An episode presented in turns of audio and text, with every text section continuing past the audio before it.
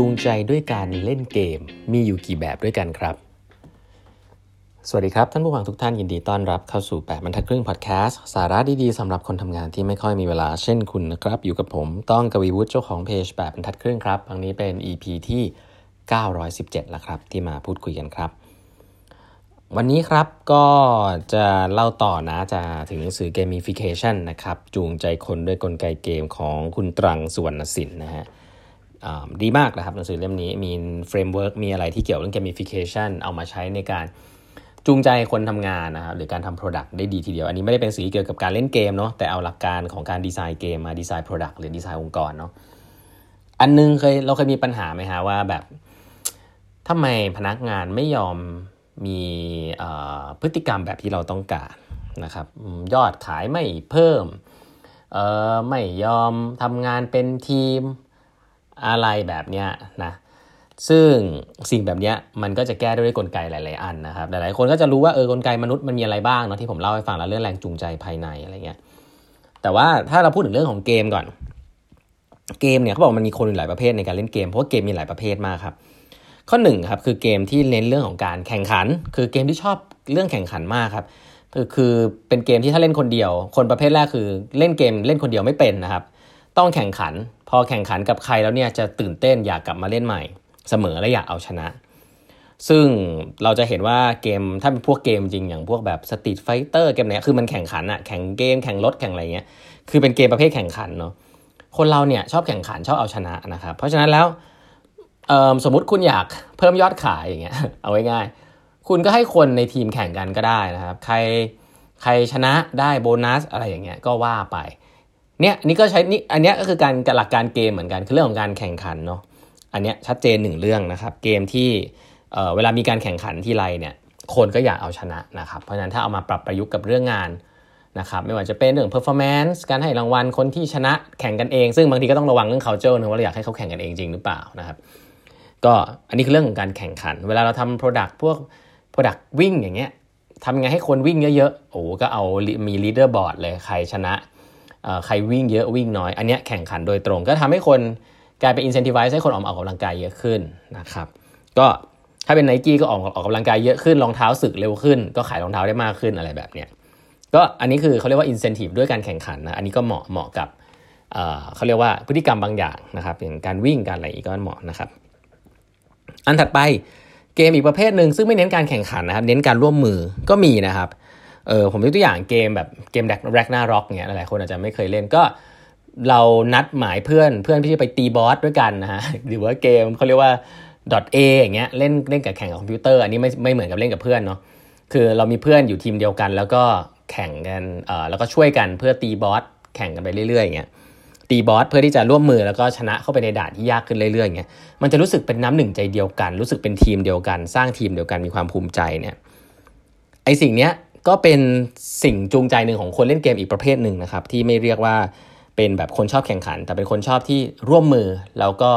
ฝ่าด่านไปด้วยกันนะครับ อันนี้ก็เช่นเดียวกันครับ ก็ถ้าเราลองนึกภาพเป็นเหมือนกับ ไม่ต้องแข่งกับใครเป็นเซลล์นะเสียเนี่ยทีมเซลล์เหมือนเดิมเลย แต่ทีนี้คุณไม่ต้องแข่งกับทีมข้างๆละแต่คุณคุณแข่งกับบริษัทเนี่ยแหละ บริษัทเนี่ยจะจะบอกว่าถ้าแล้วสัตทีมนะพวกคุณทำได้ เดี๋ยวเอารางวัลไป ไม่ต้องแข่งกับใครแข่งกับตัวเอง แต่ว่าต้องทำทั้งทีมนะ ทั้งทีมต้องช่วยกัน อันนี้ก็เป็นการร่วมมือครับ โดยที่มีรางวัลเนี่ย ก็เป็นสิ่งหนึ่งซึ่งมนุษย์ชอบครับ เกมเนี่ยมันมีเกมประเภทนี้จริง ๆ คือ เราไปเจอคนที่ไม่รู้จัก แต่ว่าต้องมาร่วมมือกันเพื่อที่จะทำ mission ด้วยกัน เพราะฉะนั้นอันนี้ก็เป็นหลักการหนึ่งของการดีไซน์เกมนะครับ ซึ่งเอามาใช้ในการที่เราจะเปลี่ยนแปลงพฤติกรรม พนักงานนะครับ หรือว่าสร้าง Product ได้นะครับ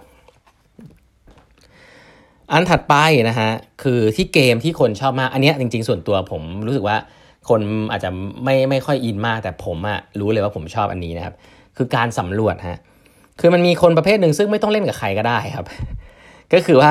ฉันเล่นเพราะว่าฉันอยากจะสำรวจโลกใบนี้ฉันอยากจะลงไปลึกว่ามันมีรายละเอียดอะไรบ้าง ฉันอยากสะสมอันนั้น ฉันอยากค้นพบของใหม่ ๆ ซึ่งผมว่าถ้ามันลิงก์กับเรื่องเกมอะมันจะเป็นเหมือนพวกเกม RPG อะฮะ role playing game คือเป็นเกมที่เหมือนกับเขาวางเรื่องเนื้อเรื่องไว้แล้วนะครับ เราก็ต้องไปไปเเขาเรียกว่าอะไร เข้าไปพูดคุยกับคน ได้ข้อมูลมา เอาข้อมูลไปทำตรงนั้น ไปเจอคนนั้น เจอคนนี้สร้างเรื่องราวเห็นเรื่องราวต่างๆ คลี่คลายไปเรื่อยเหมือนนักสืบหน่อยๆ อันนี้เขาเรียกว่าเป็นเกมเหมือนกัน ก็คือเกมการสำรวจคือทำให้ตัวเองรู้สึกได้อินโฟเมชันที่มันมากขึ้นเรื่อยๆ แล้วก็สนุกดีนะครับ แล้วก็ผ่านไปเรื่อยๆ อันนี้เล่นคนเดียวนะไม่ได้แข่งกับใครด้วยไม่ได้เล่นเป็นทีมด้วย แต่รู้สึกตื่นเต้นเวลาได้สำรวจอะไรใหม่ๆนะครับ ซึ่งสิ่งนี้ผมว่าสิ่งนี้สิ่งที่สำคัญก็คือว่ามันมีคนประเภทที่เล่นเกมแบบนี้จริงๆนะครับ นั่นหมายความว่า incentive เนี่ยเวลาที่คุณทำอันนี้ผมคิดว่ามันลิงก์กับเรื่องของ mastery นะครับก็คือถ้าคุณจะทำให้คนมี incentive ในการทำอะไรที่มันยากๆ หรือทำอะไรที่มัน challenge ขึ้นเนี่ยก็ ควรจะให้เขาได้มีโอกาสไปเรียนรู้อะไรใหม่ๆนะครับได้มีโอกาสไปเรียนรู้อะไรใหม่ๆ เรียนรู้อะไรที่เขารู้อยู่คนเดียวเป็น secret นะครับได้ค้นพบอะไรใหม่ ๆ ไม่คนอื่นไม่รู้เขารู้คนเดียวอะไรแบบนี้ไอ้พวกนี้ก็เป็นนกลไกในการเล่นเกมเหมือนกันนะครับเพราะฉะนั้นก็คนก็จะมี behavior แบบนั้นคือ reward ที่ได้เป็น reward ที่ได้ค้นพบสิ่งใหม่ๆนะครับก็อันนี้ก็เป็นอันที่3นะครับ ส่วนอันที่ 4 สุดท้ายเนี่ยผมว่าอันนี้จริง ๆ หลังๆใช้เยอะคือการแสดงออกครับ คือเป็นคนที่ไม่ได้คือเป็นคนคนที่เล่นชอบเล่นเกมประเภทนี้คือคนที่ชอบเออแสดงความเป็นตัวตนในเกมนะครับผมยกตัวอย่างเกมพวกแบบจริงๆเกมที่ต้องซื้อ item มาติดตัวเองอ่าอย่างนี้เป็นต้นเกมที่ต้องมีแบชว่าเฮ้ยคนนี้เป็นเลเวลไหนแล้วนะฮะเกม Sim City อย่างเงี้ยสร้างเมืองเพื่อให้คนอื่นมาเห็นว่าเมืองของฉันเป็นยังไงนะครับ คือไม่ได้แข่งกับใครไม่ได้ร่วมมือกับใครแต่ อยากจะสร้าง status ของตัวเองขึ้นมา ให้คนอื่นเห็นว่าของฉันเจ๋งยังไง ซึ่งอันเนี้ยออกแบบตัวละครซื้อของมาให้ตัวเองอะไรเงี้ยเเรื่องพวกนี้เนี่ยจริง ๆ ผมว่าลิงก์ได้กับเรื่องของการให้ recognition คนนะครับยกตัวอย่างใครที่เซลล์สูงสุดนะครับ ก็อาจจะได้ติดชื่อไว้อยู่ที่หน้าแผนก 1 เดือนอะไรเงี้ยเราจะเห็นภาพนี้เยอะก็คือคนที่ได้รางวัลทำงานดีนะครับ ก็ได้ติดชื่ออยู่ที่ออฟฟิศ นะครับหรือว่าที่ที่ลูกค้าอยู่เห็นว่าเออคนคนนี้เป็นคนทำงานดีนะ อะไรอย่างเงี้ยก็ทำให้ตัวเองรู้สึกภูมิใจนะครับเป็นเป็นเหมือนแบชข้อดีก็คือว่ามันก็จะทำให้คนมีกำลังใจนะครับแล้วก็ส่วนใหญ่อันเนี้ยไม่ได้ใช้ cost เยอะ เพราะว่าเราเราให้เหมือนเป็นสัญลักษณ์ว่าคนคนนี้มีเขาเรียกว่าอะไร มีภาพพจน์ที่ดีนะครับให้ status ให้อะไรเงี้ยเขา ซึ่งเกมประเภทนี้เป็นเกมที่หาเงินได้เยอะมากนะครับ